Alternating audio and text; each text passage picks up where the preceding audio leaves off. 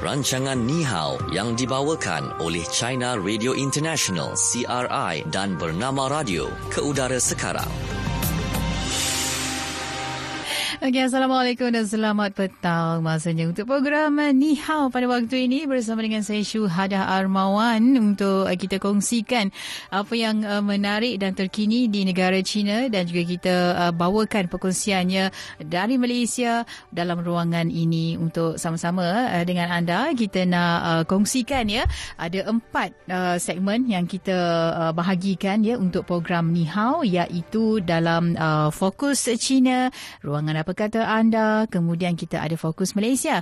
Dan uh, ini yang uh, pastinya ramai nanti-nanti sebenarnya untuk kuis kenali China okey uh, anda perlu dengarkan apa yang disembangkan oleh saya dan juga peneraju di CRI Beijing China dalam segmen fokus di China. Kerana apa? Uh, di situ ada jawapannya yang anda uh, boleh sebenarnya uh, simpan untuk soalan yang akan kita buka dalam kuis kenali China selepas fokus di Malaysia.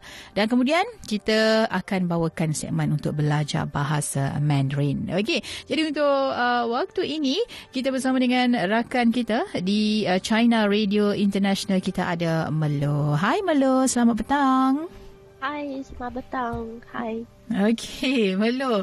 Uh, di uh, sana Melo okey? Suhunya uh, berapa? Saya, uh, sini sudah sangat sejuk. Sangat sejuk saya, eh? Uh, malamnya saya uh, jatuh sakit sesama oh, okay. dan demam semalam tapi hari ini sudah tak demam lagi lah cuma uh. Uh, masih sakit. Okay. Sakit sakit sedikit. Uh. Moga sihat sepenuhnya Jadi, lah. Suara, ya, suara kurang merdu hari ni ya. Minta maaf. tak apa, ni pun merdu juga Melo sebenarnya. oh ya, terima kasih. Uh, Okey, baik Melo. Hari ini kita uh, nak bawakan segmen kita yang pertama iaitu uh, fokus di China. Fokus China. Okey, baik. Uh, hari ini sebenarnya dalam uh, Fokus di China, kita nak kongsikan berkaitan dengan lintas jalan sambil guna telefon. Ah, okey. Ini sebenarnya boleh dikenakan tindakan saman. Itu di China lah. Uh, di Provinsi Hinan ni yang telah mengeluarkan uh, draft undang-undang mendorong kesedaran civic pada 25 November lalu. Jadi, sekiranya draft tersebut diluluskan dan berkuat kuasa, berjalan kaki melintas jalan sambil melihat ataupun menaik pesanan di telefon bimbit boleh dikenakan saman iaitu 50 yuan uh, bersamaan dengan 29 ringgit hingga 200 yuan bersamaan dengan 118 ringgit. Wow, okey. Baik, uh, adakah perkara ini sudah pun uh, dilaporkan uh, ataupun sudah pun mendapat perhatian masyarakat di uh, Provinsi Hinan itu sendiri? Melo. Hmm sebenarnya bukan di provinsi uh, Henan sendiri mm-hmm. yang menjadi topik hangat bagi perbincangan uh, ramai orang. Mm-hmm. Uh, malah di seluruh negara China mm-hmm. ada perbincangan tentang uh, adakah undang-undang seumpama itu perlu mm-hmm. dilaksanakan di seluruh China atau di tempat-tempat yang tertentu. Mm-hmm. Uh, jadi uh, seperti yang kita kongsikan tadi ya, draft uh, undang-undang itu masih uh, jenis draft yang belum uh, diluluskan atau belum dilaksanakan dilaksanakan secara rasmi di Provinsi Henan. Hmm. Uh, tapi sudah ada perbincangan tentang itu dan ada uh, macam penyelidikan atau pengajian tentang uh, pengguna, uh, atau penggunaan uh, pejalan kaki waktu mereka melintas jalan hmm. ataupun berjalan.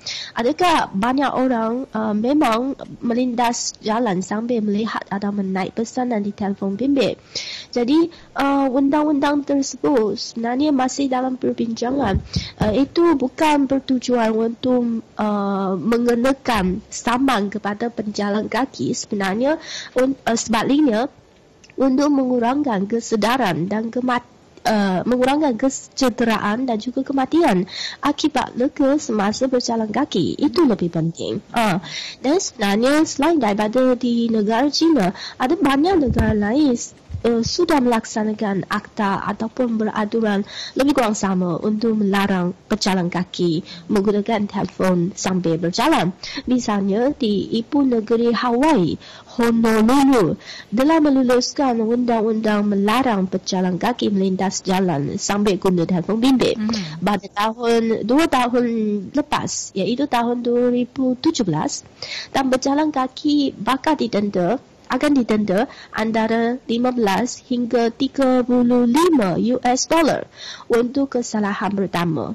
Dan Honolulu uh, menjadi bandar yang pertama di Amerika Syarikat yang mengharam yang mengharapkan penggunaan uh, beranti elektronik mm-hmm. ketika melintas jalan raya. Okay. Uh, dan di negara uh, jiran kita, negara yang dekat dengan kita, Filipina, di situ juga menurut ada akta anti gangguan memandu uh, dalam undang-undang jalan raya dan berjalan kaki boleh dikenakan uh, compound jika menggunakan telefon sambil berjalan. Hmm. Dan hmm, dan berjalan sambil guna telefon bimbit uh, memang sangat berbahaya sebenarnya. Uh, saya pernah melihat satu video uh, ditular di laman sosial di China. Seorang wanita guna telefon bimbit ketika melintas jalan dan beliau tak perasan lampu lalu lintas itu sudah berubah ke merah. Okay. Dan Ah, masih terus berjalan sambil melihat telefon. Hmm. Tak perasan ah, lalu lintas ada kereta datang. Dan beliau mal- malangnya dirempuh kereta sehingga melambung ah, di udara sebelum hmm. terhempas di jalan raya. Dan akhirnya um, uh, wanita itu uh, meninggal dunia. Hmm. Okay. Dalam kes uh, pelanggan itu. Okay. Ini kan akibatnya sungguh berbahaya kalau kita tak fokus pada jalan hmm. tapi uh, guna telefon bimbit sambil berjalan. Hmm, betul betul. Hmm. Sebabnya bila disebut tentang uh, penggunaan telefon bimbit ini, ia memang me, me, me, ber, mengalihkan tumpuan kita kan. Tak kisahlah sama hmm. sama ada kita buat apa pun uh, kalau dekat rumah hmm. pun kadang-kadang uh, berlaku juga uh, kemalangan uh, bila kita apa sibuk dengan telefon. Kadang-kadang kita jalan kita tak perasan kan kita tersadung pula dekat apa uh, bucu meja lah dan sebagainya kan. Ini kan pula dekat jalan raya lagilah uh, sebab kita berjalan dan ada juga kenderaan yang bergerak kan uh, kalau tak perasan pastinya akan mengundang bahaya lah kepada kita uh, mm, nak, nak pula betul. kalau sebut tentang penggunaan telefon bimbit ya melo semasa memandu mm. uh, itu memang lagi bahaya dan uh, yeah. satu uh, pesanan lah ya uh, apa yang dinyatakan oleh Institut Penyelidikan Keselamatan Jalan Raya Malaysia ataupun mm-hmm. MyROS yang mendapati kebanyakan pemandu ya di Malaysia mengakui bahawa bahawa penggunaan telefon bimbit ketika memandu merupakan faktor penyumbang kepada kemalangan jalan raya. Dalam satu mm. kajian yang dijalankan, majoriti rakyat Malaysia juga bersetuju uh, penggunaan telefon bimbit ketika memandu boleh mempengaruhi tingkah laku pemanduan serta boleh mm. membahayakan diri mereka sendiri dan orang lain. Namun ya, uh, ada yang masih lagi berbuat demikian. Mm, uh, sebab mungkin oh, dia anggap dia dah dah terror lah kot kan. Dah macam mm, uh, tak apalah saya boleh tengok telefon tengok jalan sambil memandu ni. Uh, jadi mm, Myros pula ada melakukan kajian uh, secara rawak ya terhadap 300 responden di Lembah Kelang yang uh, mm. mendapati 43.4% pengguna jalan raya menggunakan telefon bimbit ketika mm. uh, memandu kereta dan membonceng mm-hmm. motosikal manakala 61.7% pemandu menerima atau uh, membuat panggilan telefon ketika memandu sekurang-kurangnya satu hingga tiga kali seminggu. Uh, mm. Jadi uh, apa yang dikongsikan juga menerusi kajian itu yang melo uh, mm. yang mendedahkan 53.6 pemandu menggunakan telefon bimbit ketika terperangkap dalam kesesakan jalan raya. Uh, ini mungkin sebab mereka uh, menganggap bila berlakunya kesesakan uh, banyak hmm. waktu kereta tu berhenti agak lama kan uh, jadi itulah masanya uh, mereka rasa boleh tengok telefon uh, dan ya. uh, satu lagi yang dikongsikan adalah 53% pemandu type teks ataupun pesanan mm-hmm. uh, ketika memandu sekurang-kurangnya satu hingga tiga kali seminggu. Ah, mm-hmm. dan 61.7% pemandu menerima atau membuat panggilan telefon ketika memandu sekurang-kurangnya satu hingga tiga kali seminggu. Hmm. Itulah uh, banyak sebenarnya peringatan telah pun diberikan ya tentang penggunaan telefon bimbit ini tapi mungkinlah ada yang rasa macam masih lagi boleh kawal keadaan dia hmm. buat kan tapi kita kena tahu juga malang itu tidak berbau hmm. uh, justru hmm, apa yang dinyatakan oleh uh, pengerusi uh, Myra sendiri Tan Sri Nilamtai uh, seperti mana dilaporkan oleh bernama uh, beliau berpendapat walaupun responden mengaku guna telefon bimbit merupakan antara punca kemalangan. Namun masih ada lagi yang enggan ubah sikap, kurangnya disiplin dan degil lah menerusi tabiat itu sekaligus meningkatkan risiko kemalangan jalan raya. Hmm, hmm. Walaupun kita hampir mm-hmm. semua orang tahu dan faham mm-hmm. risiko keselamatan guna telefon sambil berjalan atau memandu itu tinggi ya. Okay. Namun nampaknya masih ramai orang uh, terutamanya berjalan kaki mm-hmm. terus berbuat begitu. Mm-hmm. Uh, sebenarnya di uh, di Beijing di bandara Beijing ada ramai orang jadi berjalan kaki yang melintas jalan pun ramai. Uh, ada satu statistik dibuat di bandara Beijing baru-baru ini menunjukkan ada 72.200 orang pernah melihat atau menaik pesanan di telefon bimbit mm-hmm. ketika mereka melintas jalan. Ini angka yang cukup besar Betul. dan alasan mereka macam-macam. Uh, ada yang uh, paling kerap digunakan oleh mereka kenapa buat begitu ya. Uh, yang pertama, mereka perlu berbual-bual dengan kawan atau membalas uh, message yang sangat penting. Mm-hmm. Mungkin message mm-hmm. itu berkait dengan kerja. Jadi mereka pun rasa kejar masa. Uh, selain itu, mereka uh, juga uh, beri alasan terima panggilan yang cemas ataupun penting walaupun sedang berjalan atau melintas jalan tapi mereka terpaksa menerima panggilan. Mm-hmm. Dan uh, selepas itu pun ada ramai orang rasa sudah biasa selalu melihat telefon bimbit walaupun mungkin tak ada apa-apa panggilan ataupun tak perlu uh, begitu cemas membalas message uh-huh. tapi mereka sudah biasa selalu melihat telefon bimbit uh. macam takut uh, takut uh, terlepas suatu message atau panggilan dan apabila lagi suatu lampu hijau itu ada di atas kereta pun mereka akan rasa selamat hmm. uh, tak tak salah pun kalau waktu itu lihat uh, telefon bimbit. Mm-hmm. Uh, itu ada banyak mereka ada sebenarnya ada banyak alasan lah kenapa menggunakan telefon bimbit semasa berjalan. Tapi ini macam saya kata hanya alasan saja. Uh, yang mana tahu macam kat, uh, datang uh, kata tadi ya, mm-hmm. mana tahu yang risiko keselamatan atau uh, hal-hal yang berbahaya itu datang kita tak boleh uh, sangkakan mana-mana uh, selainkan kita asalkan kita ada di uh, jalan waktu kita berjalan atau melintas jalan mm-hmm. ini waktu yang sangat berbahaya bagi setiap pejalan kaki uh, mana tahu uh, pemandu uh, kereta itu pun sedang melihat telefon bimbitnya mm-hmm. walaupun lampu sudah menjadi hijau kan yeah. atau menjadi merah bagi mereka jadi uh, hmm, walau bagaimanapun lah, saya rasa yang paling penting keselamatan dan kita sebagai uh, orang yang terlibat dalam lalu lintas perlu bertanggungjawab kepada diri sendiri hmm. dan juga bertanggungjawab kepada orang lain. Betul kan sebabnya kalau uh, mungkin keadaannya agak berbeza kalau di China mungkin ramai yang uh, berjalan kaki berjalan kan kaki, untuk ya. ke satu tempat dan ke satu tempat tapi kalau di Malaysia ya. uh, lebih kepada pemanduan kadang-kadang kan yang naik motor yang menunggang motosikal pun sama juga ah, pun gunakan telefon sambil sambil menunggang motosikal. Menunggang. Jadi, mm. ya, situasi ni yang kadang-kadang orang lain pula yang kena uh, berhati-hati dan juga ingatkan mm. uh, mereka ini.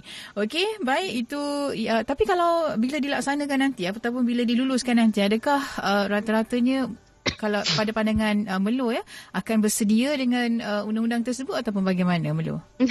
saya rasa bagi saya sendiri saya bersedia tapi bagi ramai orang mungkin masih perlu masa untuk uh, membiasakan diri dengan hmm. peraturan yang baru ini. Okay. Jadi saya uh, saya yakin peraturan ada akta uh, macam ini akan dilaksanakan secara beransur-ansur. Hmm. Mungkin bagi mereka yang pertama kali buat begitu akan berikan amaran dahulu. Hmm. Lepas tu uh, kalau mereka masih buat begitu barulah dikenakan saman atau uh, apa-apa hukuman yang lebih teruk.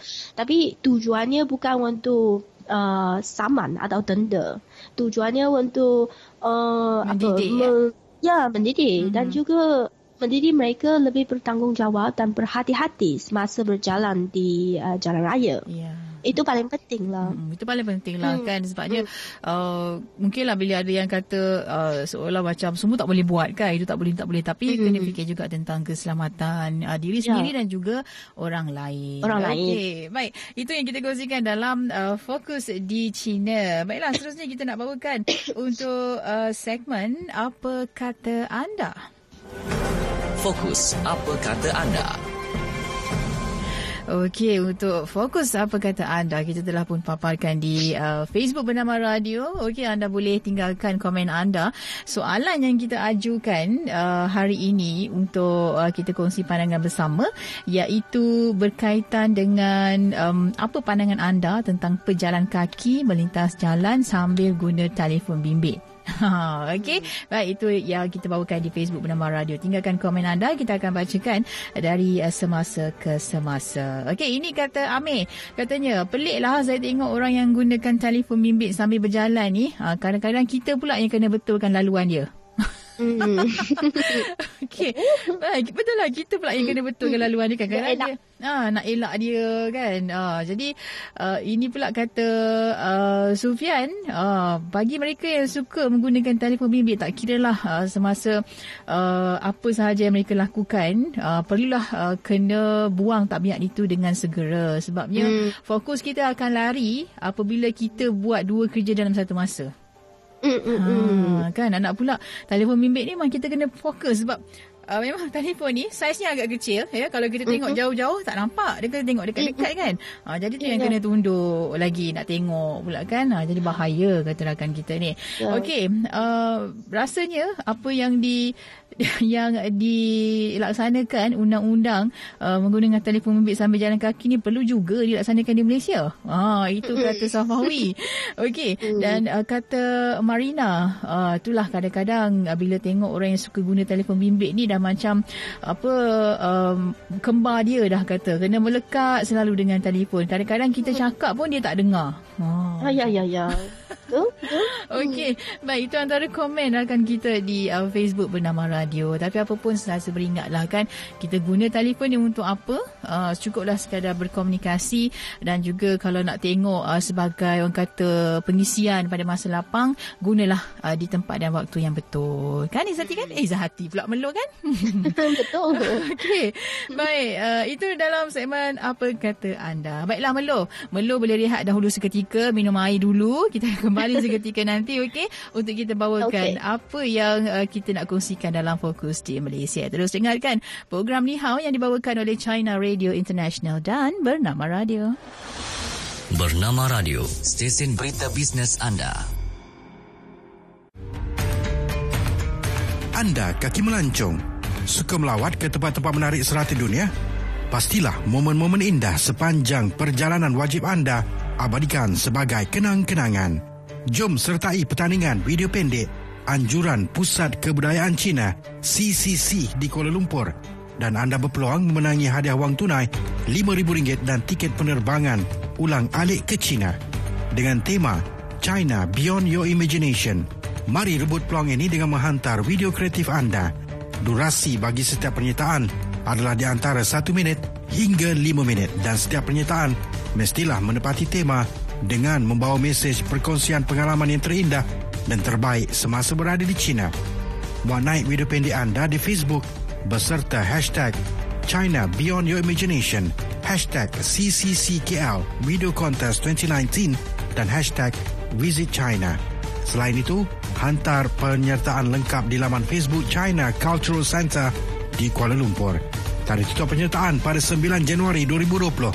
Jadi tunggu apa lagi? Sertailah sekarang bernama akan menganjurkan pameran Kenali China dan Majlis Pelancaran Buku Terbitan China Radio International CRI dan Dewan Bahasa dan Pustaka DBP pada Ahad 8 Disember ini bertempat di Maiden Mall Subang Jaya.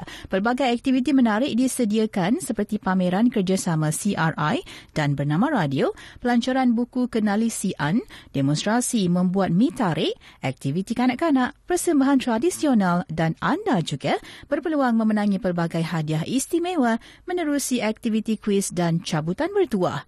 Jom ramai-ramai ke Maiden Mall Subang Jaya sempena pameran Kenali China dan Majlis Pelancaran Buku Terbitan China Radio International CRI dan Dewan Bahasa dan Pustaka DBP pada Ahad ini bermula pukul 10 pagi hingga 8 malam. Jumpa anda di sana. Kapsul Produktif media sosial ni dia dapat mengubah sesuatu keadaan ataupun negara atau seseorang individu itu ke arah kehancuran ataupun kebaikan. Jadi kita dah nampak ya sekarang ni macam-macam berita kita dengar tetapi kita uh, dalam konteks kerjaan ya peningkatan kecekapan proses terutama sekali memang penggunaan teknologi ataupun internet of things ya dalam konteks ini kita tumpu pada media sosial kita dapat lihat ya memang uh, banyak peluang yang boleh direbut dan juga yang telah diceburi oleh golongan muda especially di mana mereka dapat membuat uh, sumber jadikan medium ini sebagai satu sumber pendapatan yang lumayan. Uh, contohnya macam YouTuber kan dropship produk-produk yang yang dijual di atas talian tu. Tetapi walau uh, apa jua yang uh, mereka buat walaupun bukan bidang internet atau teknologi ini kita perlu lakukan secara konsisten, mm-hmm. berintegriti dan juga disiplin. Ya, okay. sebab apabila kita perlu tekankan isu integriti dan juga disiplin ini kerana apabila seseorang itu hanyut ya dia memang terlampau apa orang tak asyik ya bila dia dapat pulangan yang banyak ataupun ialah semangat daripada perniagaan tersebut kadang-kadang dengan tidak adanya disiplin dan integriti mereka akan jadikan sumber ini sebagai satu alat ataupun saluran yang boleh menjatuhkan orang lainnya demi untuk kekayaan. Jadi kita harus lihat ini dalam konteks yang uh, yang lain sebab tu kita perlu adakan di mana kerajaan pun sekarang uh, adakan uh, sekatan ataupun kawalan lah dari segi cyber security dan sebagainya mm-hmm. dan uh, uh, kesedaran ini juga di sekarang ni disebarkan kepada uh, golongan muda di peringkat universiti di sekolah ya tentang adanya security cyber security kawalan dan juga uh, baik dan buruknya penggunaan social media dalam kehidupan. Tapi at the same time ya kita tengok uh, kalau dengan penggunaan social media ni dia boleh mempercepatkan proses kerja kita. Jadi di mana ini dapat kita nampak lah dalam atau kita dengari Tun Mahathir pun pernah katakan untuk kita untuk menjadi lebih produktif kita perlu tekankan soal daya pengeluaran ataupun produktiviti dalam apa saja uh, keupayaan yang kita buat kita kena buat dengan cekap cepat ya baik mm-hmm. dan murah. Mm-hmm. So jadi social media ni kita tahu ya dia punya faedahnya dia mungkin lebih murah daripada uh, conventional uh, business. Mm-hmm. Uh, itu yang kita harus lihat dari segi faedahnya. Mm. Puan Shazlina Zakaria, Timbalan Pengarah Corporate Planning Division Peninsula Productivity Corporation MPC.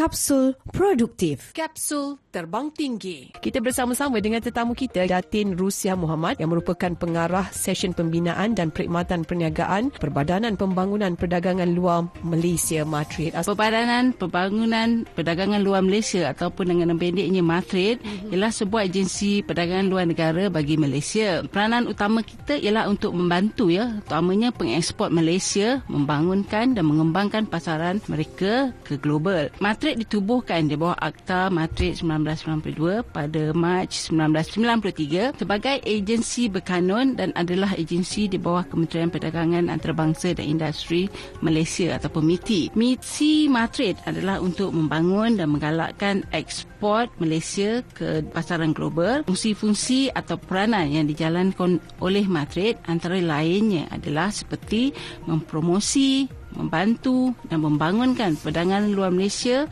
dengan memberi penekanan ke atas ekspor produk perkilangan dan separa kilang serta menjalankan import secara terpilih merangka dan melaksanakan satu strategi pemasaran ekspor negara bagi menggalakkan ekspor produk terkilang dan separa kilang kita menjalankan perisikan komersial dan penyelidikan pasaran serta mewujudkan satu pengkalan data maklumat yang komprehensif bagi meningkatkan dan membangunkan perdagangan negara, mengelolakan program-program latihan bagi meningkatkan kemahiran pengeksport dalam memasarkan keluaran mereka atau perkhidmatan mereka uh, ke pasaran antarabangsa uh-huh. meningkatkan dan melindungi kepentingan kepentingan perdagangan antarabangsa Malaysia di luar negara mewakili Malaysia di mana forum antarabangsa yang berkaitan uh, dengan perdagangan membangun mempromosi mempermudahkan dan juga membantu dalam perkhidmatan yang berkaitan dengan perdagangan. Dan yang penting sekali kita juga menasihati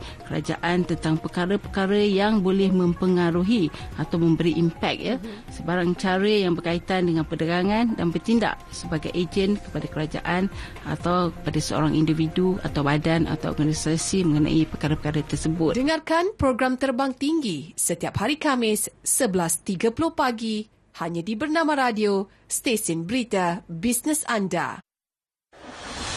Bernama Radio, stesen berita bisnes anda. Teruskan mengikuti rancangan Ni Hao yang dibawakan oleh China Radio International CRI dan Bernama Radio. Okey, kembali waktu ini dalam program Ni Hao yang dibawakan oleh China Radio International bersama dengan saya Syuhada Armawan dan juga rakan peneraju ya yang uh, berada di Beijing, China. Kita ada Melo. Okey, Melo, kita nak masuk sebenarnya apa yang menjadi uh, fokus di Malaysia pada hari ini. Mari kita dengarkan. Fokus Malaysia. Okey, baik. Untuk uh, fokus di Malaysia pada hari ini, uh, nak dikongsikan iaitu mengenai pencapaian uh, Malaysia ya dalam laporan program pentaksiran pelajar antarabangsa ataupun PISA 2018 yang semakin uh, menghampiri purata skor pertubuhan kerjasama dan pembangunan ekonomi OECD iaitu sebanyak 500 mata dalam tiga literasi iaitu bacaan, matematik dan saintifik. Uh, ini berdasarkan kepada laporan PISA 2018 ya Melo.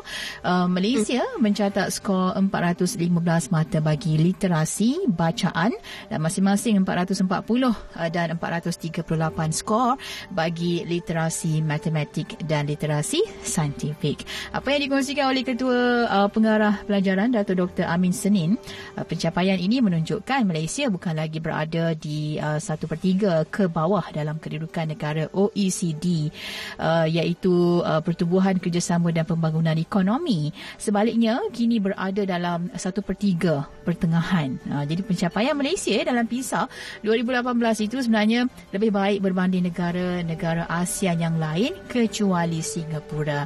Dan sebenarnya uh, sedikit saya nak kongsikan ya uh, bersama dengan Melo mengenai uh, PISA ini yang telah pun diperkenalkan sejak tahun 2000 dan uh, ditadbir setiap tiga tahun. Ya, jadi dalam setiap pusingan, satu domain wajib menjadi domain utama dan program pentaksiran pelajar antarabangsa ataupun uh, PISA 2018 ini telah pun uh, menaksir ya seramai 6111 pelajar yang uh, berusia 15 tahun dari 191 sekolah yang ada di Malaysia. Jadi uh, bilangan uh, pelajar yang ditaksir itu mewakili jumlah keseluruhan seramai 388,630 28 pelajar yang berusia 15 tahun di Malaysia. Okey dan uh, pada laporan PISA 2018 uh, juga mendapati berlakunya penurunan pada tabiat membaca dalam kalangan pelajar. Dan laporan itu mendapati mereka hanya membaca apabila terpaksa atau hmm. untuk tujuan tertentu lah. Uh, ia bukan sebagai minat. Mungkinlah untuk uh, peperiksaan ataupun untuk rujukan. Uh, itu membuatkan mereka membaca. Jadi uh, peratusan bahan dibaca oleh uh, pelajar yang berusia 15 tahun di Malaysia juga menunjukkan ya uh, pengurangan yang signifikan dan di sebalik itu ada tiga jenis bahan bacaan yang masih lagi dinikmati ya diminati sebenarnya oleh uh, uh, pelajar-pelajar ini antaranya hmm. ialah buku fiksyen bukan fiksyen dan juga komik. Hmm, jadi uh, apa yang dinyatakan oleh Pertubuhan Kerjasama Ekonomi dan Pembangunan OECD uh, juga melaporkan uh, berlaku pengurangan dalam penggunaan bahan bercetak. Uh, ini boleh dikaitkan dengan era digital iaitu akses uh, kepada ruang bual ya, akses kepada pembacaan rencana dan laman berita ataupun laman web yang menyediakan bahan bacaan dengan mudah. Eh, sekarang ini semua dah beralih kepada teknologi kan Melu kan? Uh, jadi uh, mungkinlah membaca uh, berita dapat dapatkan bahan semua Google saja uh, di komputer, mm-hmm. di tablet dan sebagainya. Okey, jadi uh, Pertubuhan Kerjasama Ekonomi dan Pembangunan OECD melaporkan bahawa uh, pengurangan dalam penggunaan bahan bercetak ini boleh ya dikaitkan dengan era digital iaitu akses kepada ruang bual pembacaan rencana dalam laman berita dan uh, peratusan murid Malaysia yang menyatakan mereka kerap melakukan pencarian maklumat dalam talian adalah tinggi malah ya hampir uh, menyamai peratusan purata OECD atau laman web yang menyediakan bahan bacaan dengan mudah. Okey, uh, peratusan murid Malaysia yang membaca dan mencari maklumat dalam talian telah pun meningkat dengan uh, signifikan, malah hampir menyamai peratusan purata OECD. Jadi uh, itu itu yang uh, dilihat antaranya tentang perbezaan sikap membaca. Uh, ini antara uh, pelajar lelaki dan pelajar perempuan. Okey, mm. perbezaannya adalah 77% pelajar lelaki hanya membaca untuk dapatkan maklumat yang dicari berbanding ya 58% murid perempuan membaca bagi tujuan yang sama.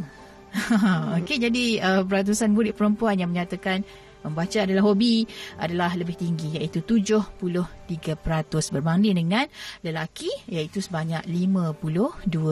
Uh, Okey dan uh, sekarang ini Malaysia berada di uh, kedudukan 1/3 pertengahan dalam kedudukan negara yang menyertai PISA 2018 serta um, menunjukkan pencapaian yang lebih baik dalam ketiga-tiga domain literasi iaitu bacaan, matematik dan saintifik berbanding negara ASEAN lain kecuali Singapura. Dan secara keseluruhannya uh, berlaku peningkatan lah dalam bilangan murid ber, ber, pencapaian tinggi serta uh, penurunan bilangan murid yang berpencapaian rendah. Okey, itu dia mengenai PISA 2018 uh, yang uh, mana pencapaian Malaysia dalam laporan tersebut semakin menghampiri purata skor pertubuhan kerjasama dan pembangunan ekonomi ataupun OECD. Hmm. Okey, baik itu yang menjadi fokus di uh, Malaysia pada hari ini Melo. Hmm. Okey, baik dan uh, kita nak beralih pula dalam uh, segmen kuis kenali China. Okey, uh, kita berehat dahulu seketika Melo. Kita kembali okay. sekejap lagi.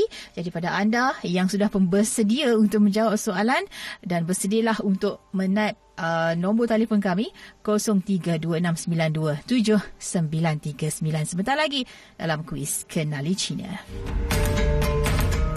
Anda kaki melancong, suka melawat ke tempat-tempat menarik serata dunia?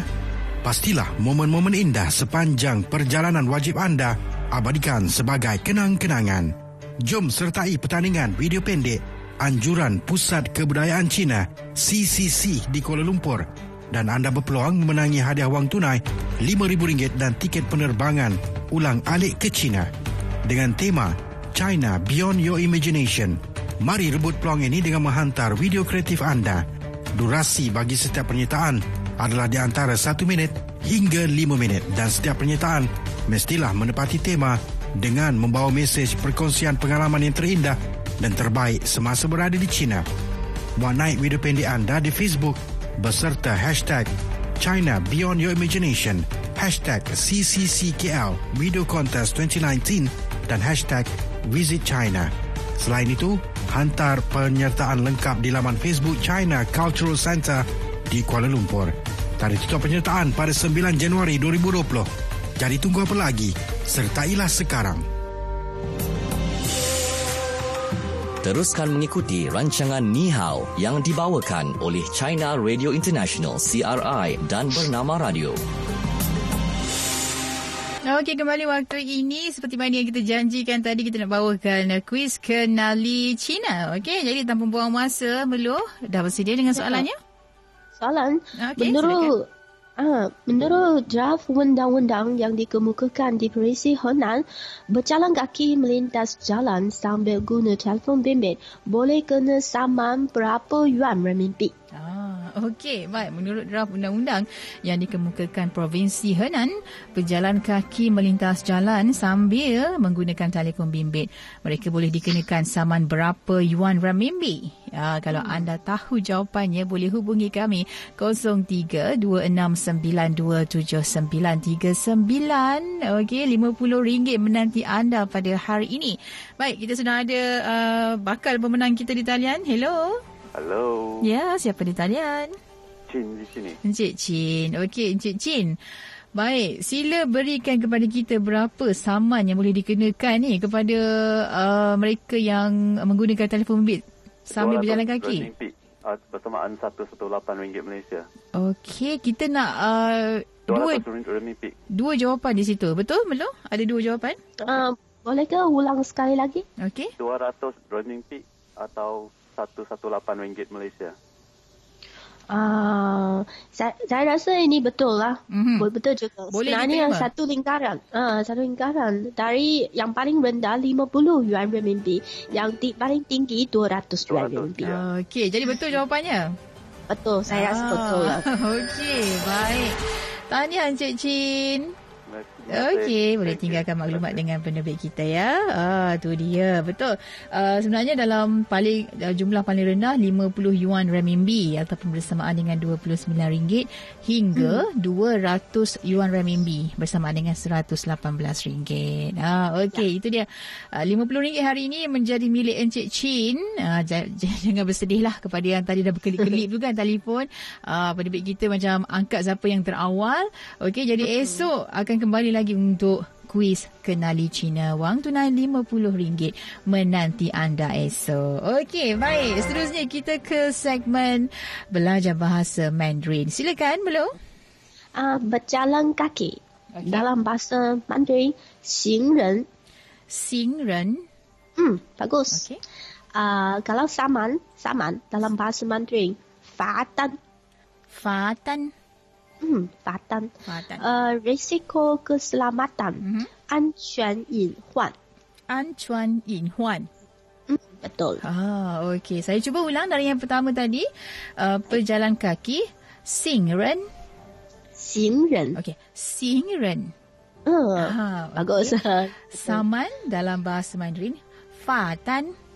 hmm, betul. Okey. Risiko keselamatan dalam bahasa Mandarin.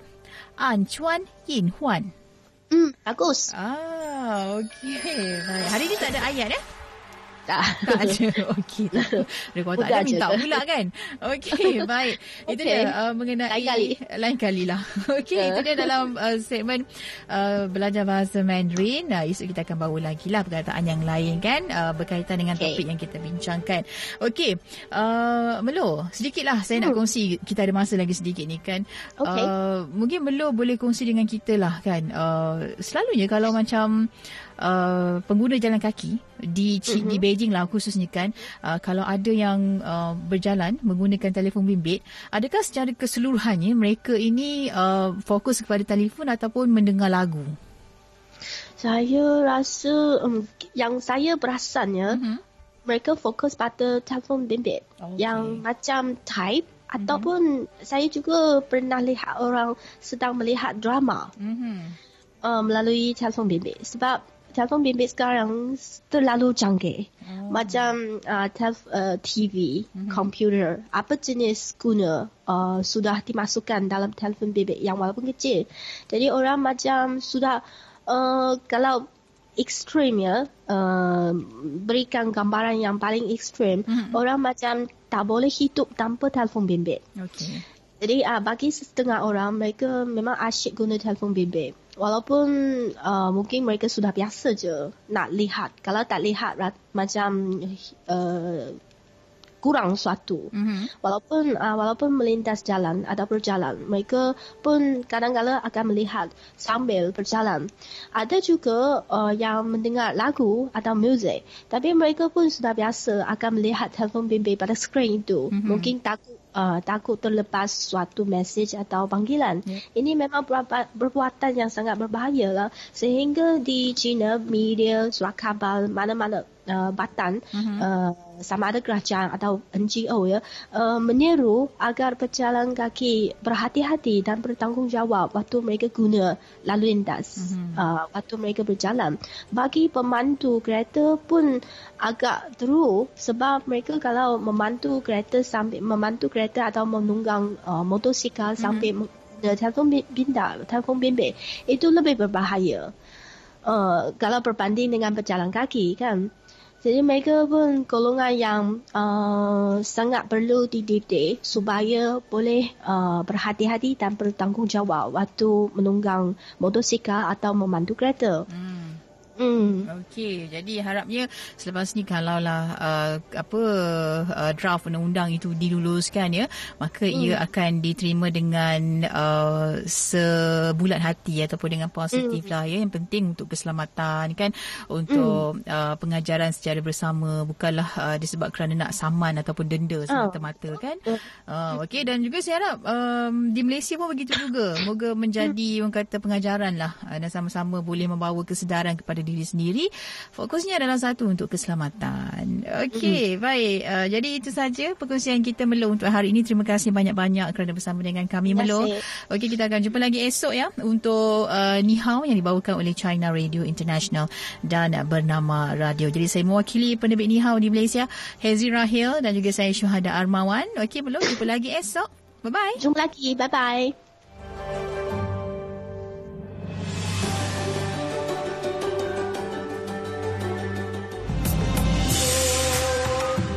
Sekian rancangan Ni Hao yang dibawakan oleh China Radio International CRI dan Bernama Radio.